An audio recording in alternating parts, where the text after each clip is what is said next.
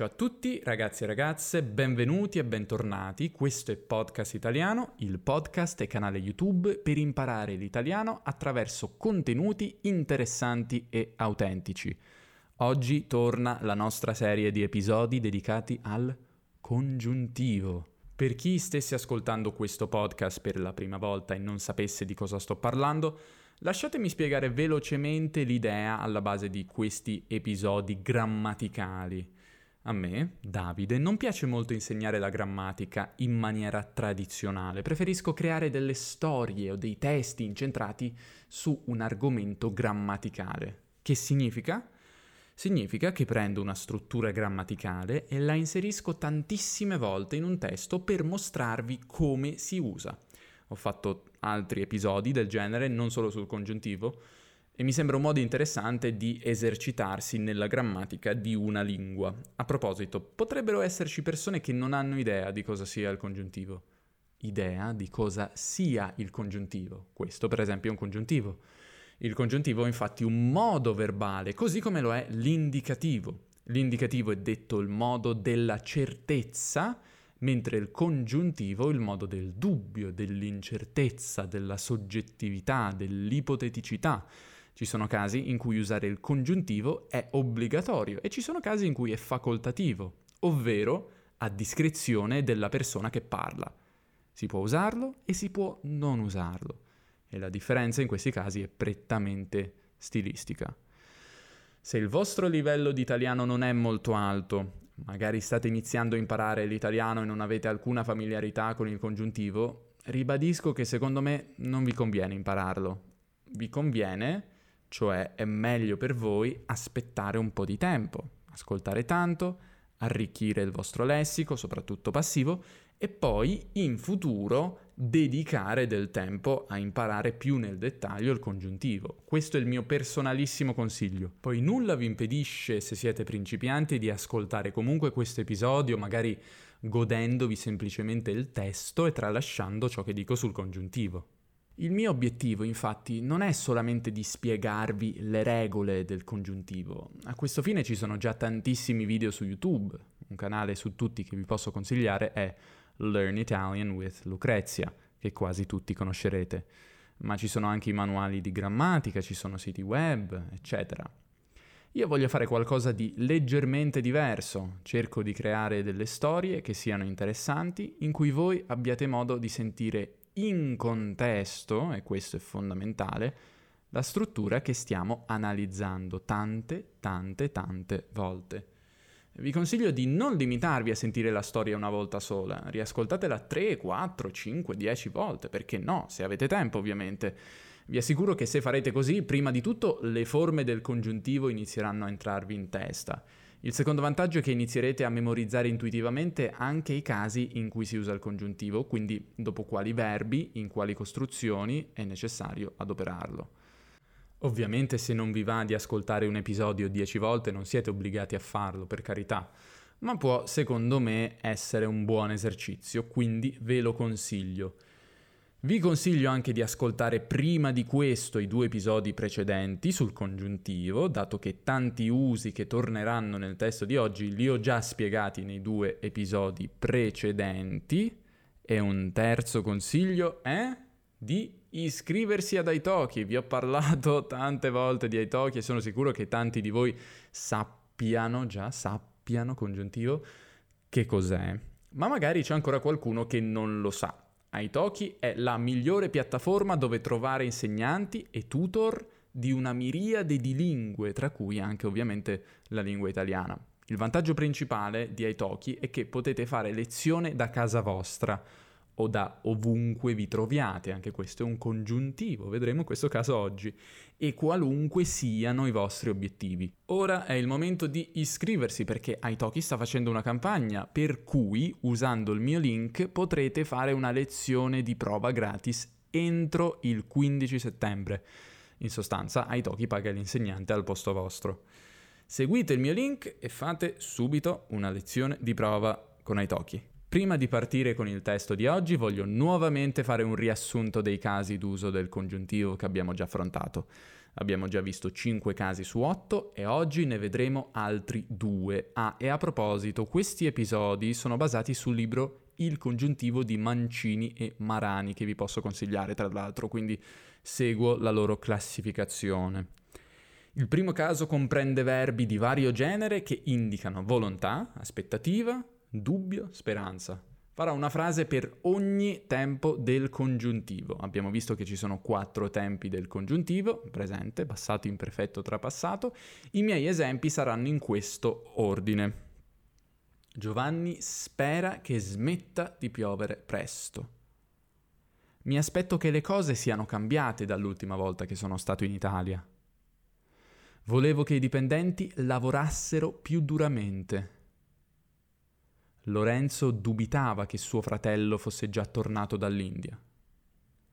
Nel secondo caso troviamo le espressioni impersonali. È impossibile che quella storia sia vera. È bello che Federico abbia trovato un lavoro così in fretta. Si dice che il cardinal Mezzofanti conoscesse centinaia di lingue. Si pensava che Mezzofanti avesse imparato tantissime lingue. Il terzo caso sono i verbi di opinione.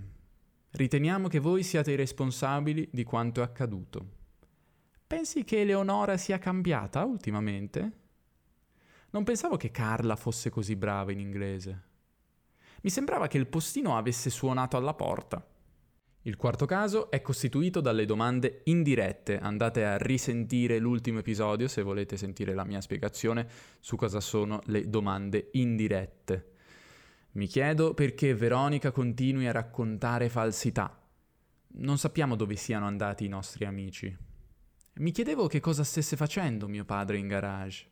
Volevo capire se fosse stato tuo zio a lasciare la porta del garage aperta. Il quinto caso anche questo spiegato nell'ultimo episodio, è composto dalle frasi finali e concessive. Vediamo due esempi di frasi finali che possono essere solamente al presente e all'imperfetto. È stato prolungato lo stato di emergenza nazionale affinché il governo possa prendere decisioni più rapidamente. Ti ho raccontato la storia affinché tu mi capissi. Vediamo anche qualche esempio di frase concessiva. Sebbene mi piaccia la musica elettronica, non riesco ad ascoltarla per più di un'ora.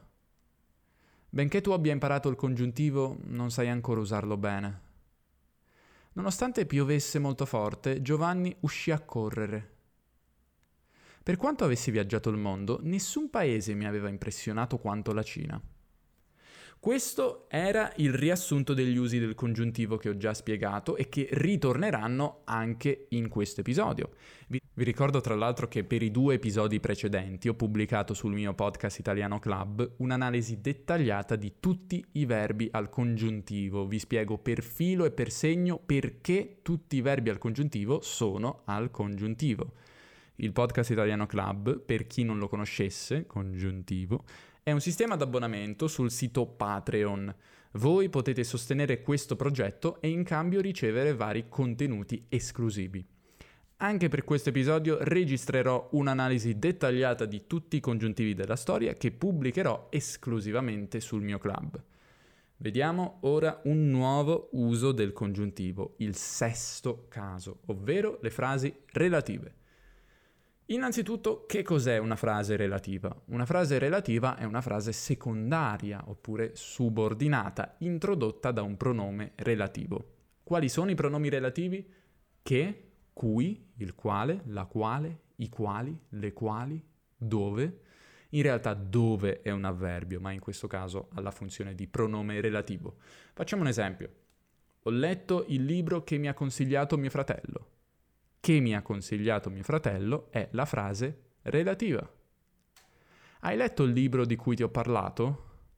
Di cui ti ho parlato è la frase subordinata, cui è il pronome relativo. Possiamo anche avere una preposizione davanti al nostro pronome, in questo caso di prima del pronome relativo, di cui. Questo è il paese da dove vengo. Da dove vengo è la frase relativa. Anche qui abbiamo una preposizione prima del pronome relativo. Da più dove.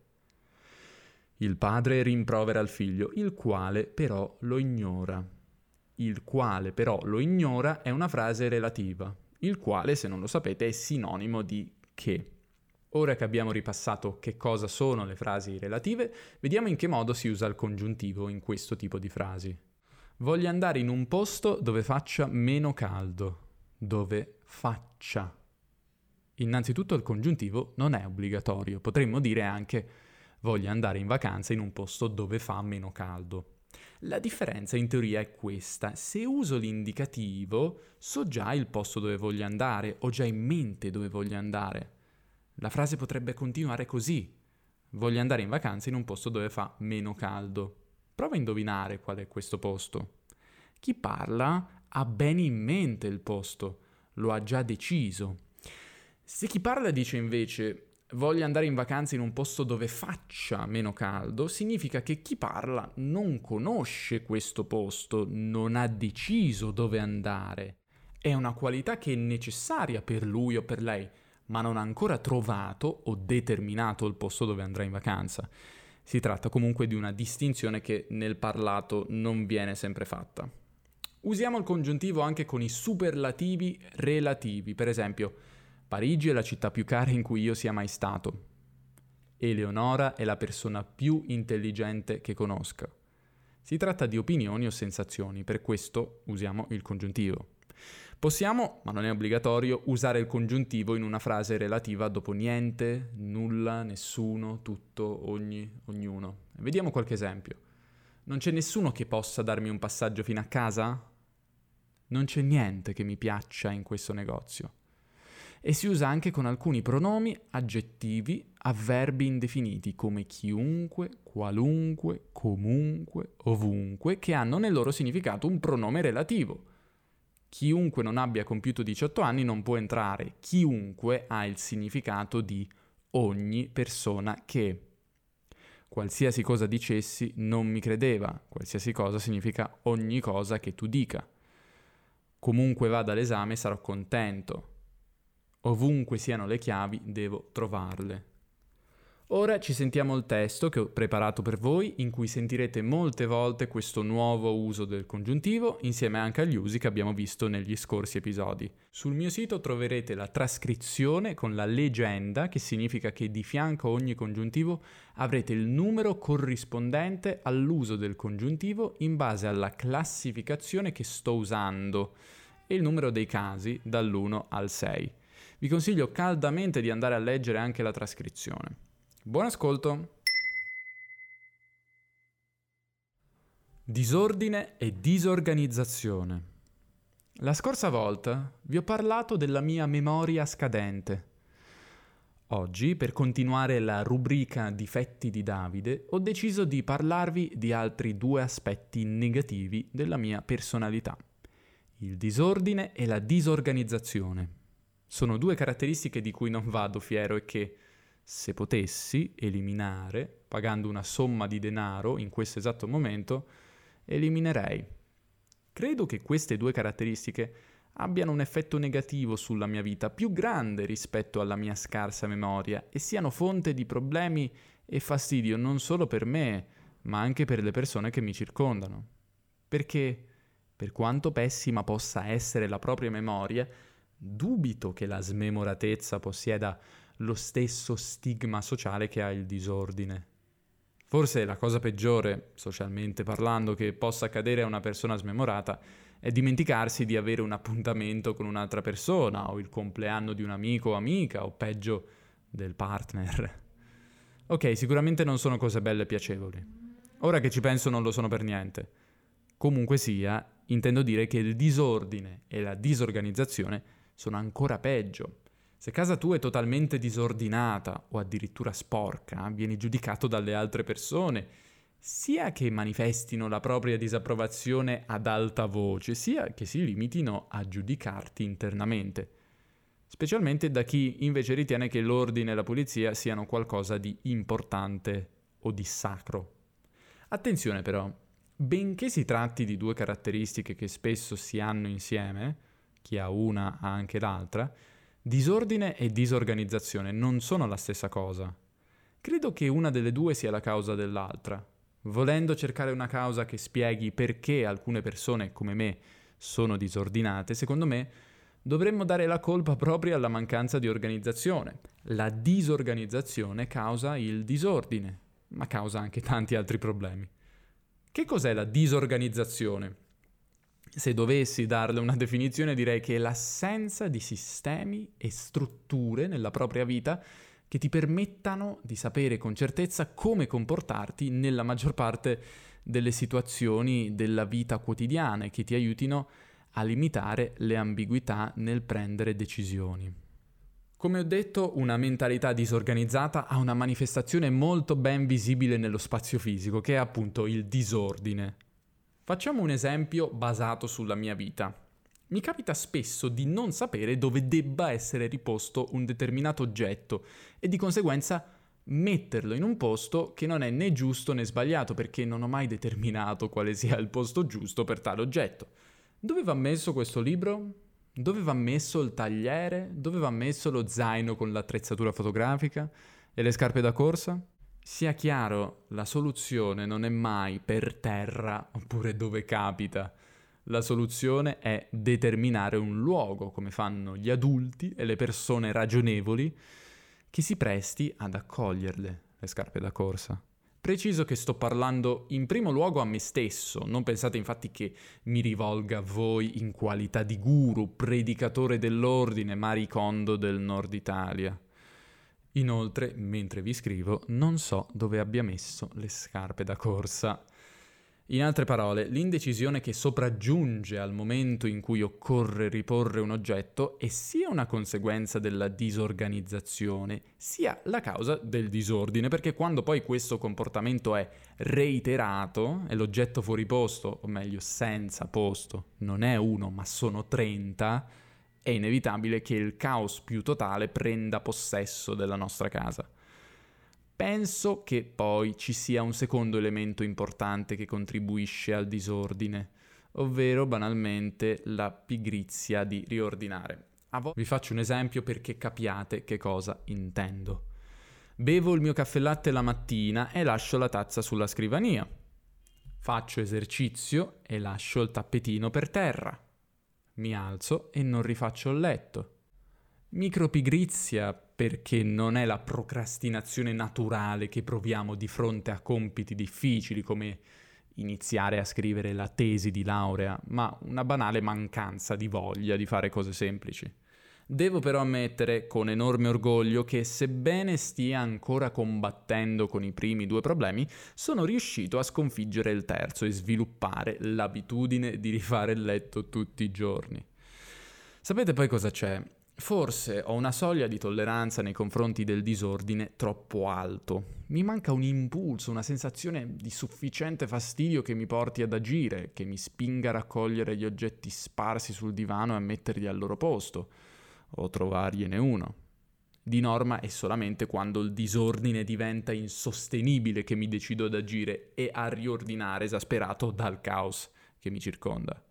Ciò nonostante, Tollerare il disordine non significa che mi piaccia, nel mio caso anche un livello di disordine medio causa un po' di fastidio e nervosismo. Chiunque mi conosca da un po' di tempo probabilmente è al corrente di questa mia caratteristica. Quando vivevo con i miei genitori la mia cameretta era il tempio del disordine, con oggetti sparsi dappertutto, letto sfatto, vestiti lasciati a caso in giro. Mia madre ha sempre cercato di trovare un modo per farmi riordinare, un modo che funzionasse e non venisse da me. Non che fosse facile trovare qualcosa che mi convincesse a cambiare. Le cose sono comunque un po' migliorate con il tempo, anche se sono ancora lontano dall'essere il maricondo del nord Italia. Non c'è giorno in cui non combatta con le mie vecchie abitudini. Il disordine non è solo fastidioso da vedere, causa anche dei problemi pratici ancora più irritanti. Non trovare un calzino di quella che in passato era solita essere una coppia non sapere dove si sia nascosta la maledetta scheda SD della macchina fotografica, non ricordarsi dove cavolo abbia messo o perso le chiavi della macchina. Quest'ultimo esempio è molto recente, quindi fa ancora male. Trovo divertente, per modo di dire, che il mio disordine si estenda anche agli spazi digitali. Penso che il mio desktop attuale sia il più disordinato che esista sulla faccia della Terra. Qualcuno di voi ascolta podcast italiano da tanto tempo? Per i dieci tra voi vi ricorderete quanto disordinato e incasinato fosse il mio sito tempo fa e quanto incoerenti tra di loro fossero i nomi che davo agli episodi. Non che adesso sia esattamente un capolavoro, ma un po' meglio almeno sì. Se estendiamo il discorso dal disordine a quella che ho definito la sua causa, la disorganizzazione, potrei menzionare tutta una serie di altri problemi. La mia scarsa puntualità è un esempio perfetto. Chiunque abbia avuto a che fare con me sa quanto sia raro che io arrivi puntuale. E questo perché? Perché sono disorganizzato e perché non trovo le chiavi della macchina. Perché sono disordinato in quanto disorganizzato. È meglio poi che non vediate l'interno di una mia valigia o di un mio zaino quando devo partire per un viaggio. Sarebbero la valigia o lo zaino più disordinati che abbiate mai visto. Più volte nella mia vita ho provato ad adottare un sistema di task managing che mi aiutasse a gestire le cose da fare. Più volte ammetto ho fallito e non so nemmeno io quale sia esattamente la ragione. Forse si tratta anche in questo caso di pigrizia pigrizia nello scriversi le cose da fare, pigrizia nell'organizzare le proprie attività in progetti, pigrizia nel prendere nota di qualcosa che non voglio dimenticarmi. Più facile fare tutto a caso e improvvisare, vero Davide? Sembra paradossale, ma a volte capita che io sia pigro anche nel prendere il telefono per aprire l'app delle note e scrivermi di comprare la carta igienica. Poi però non sono mai pigro quando si tratta di aprire YouTube o Instagram. Comunque sia, due cose mi rincuorano. La prima è che so bene di non essere il solo ad avere questo problema, così come non sono l'unico con una memoria non eccezionale a giudicare dai commenti che mi avete lasciato. La seconda cosa è che comunque mi sembra che il problema pian piano migliori con il tempo. Non penso sia possibile sconfiggere definitivamente le proprie cattive abitudini. Siamo esseri umani deboli e con scarsa forza di volontà, o almeno io lo sono e però apprezzando i vantaggi che portano con sé le buone abitudini, rendendosi conto di quanto sia bello avere una valigia organizzata, una stanza in ordine, un posto per ogni oggetto, che magari, forse, così mi hanno detto, si può cambiare. Se avete una soluzione per me, una strategia che mi possa aiutare, scrivetemi. Voglio migliorare. Non è che mi manchino i buoni propositi. Questo era l'episodio di oggi. Spero che vi abbia aiutato e spero che questa serie di episodi vi stia aiutando con il congiuntivo. Se avete bisogno di aiuto extra, vi ricordo che pubblicherò sul podcast Italiano Club un'analisi di tutti i congiuntivi che ho usato in questo episodio. Ora è il momento di un messaggio audio. Sentiamo la storia di Flavio. Ciao Davide, mi chiamo Flavio e vivo a Brasilia, ho iniziato ad imparare l'italiano nove mesi fa. Per imparare ascolto podcast. Il tuo podcast italiano è il mio preferito per tre motivi. La parte tecnica, audio e video, è perfetta. Parli di cose interessanti e il tuo accento e edizione sono fantastici. Tutti i podcast italiani parlano di cibo, di cultura, ma il tuo è l'unico che ha parlato di politica italiana, diritti LGBT, Greta e cambiamenti climatici. Queste sono questioni veramente importanti. La mia moglie ti odia perché ascolto Caparezza tutti i giorni. Sempre le stesse canzoni come Una chiave, Abbiura di me, Non me lo posso permettere, Mica Van Gogh, Ti fa stare bene, Vengo dalla luna e la mia preferita, la preferita delle mie figlie anche, Vieni a ballare in Puglia.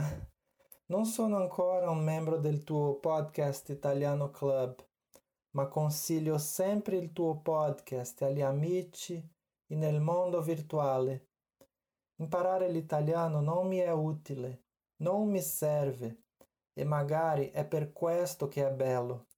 Non è una ragione pragmatica o elementi estrinseci. Secondo me, quando parlo italiano, Sembra un sogno, una cosa magica, pura fantasia. Mi piace davvero tanto. Per favore, continua a lavorare con il podcast, che aiuta così tante persone a essere felici. Ti ringrazio e ti mando un abbraccio.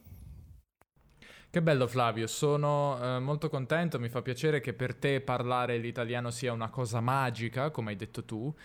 Alla fine nelle lingue c'è anche un elemento di magia e di meraviglia ogni tanto, hai ragione. Sono contento che il podcast ti aiuti, sono contento di averti fatto diventare un fan di Caparezza.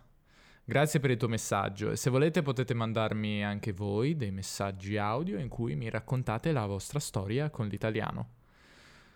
Come sempre un grazie enorme va alle persone che mi fanno donazioni su PayPal e questa settimana ringrazio Alessandro, grazie a te. Siamo arrivati alla fine di questo episodio, probabilmente mi prenderò una pausa dal podcast e da YouTube nel mese di agosto perché ne ho bisogno. In questi mesi ho lavorato davvero davvero molto, il che ha dato i suoi frutti e ne sono contento, ma ora mi merito una pausa. Vi auguro buone vacanze se le farete, ci risentiamo presto alla prossima. Ciao.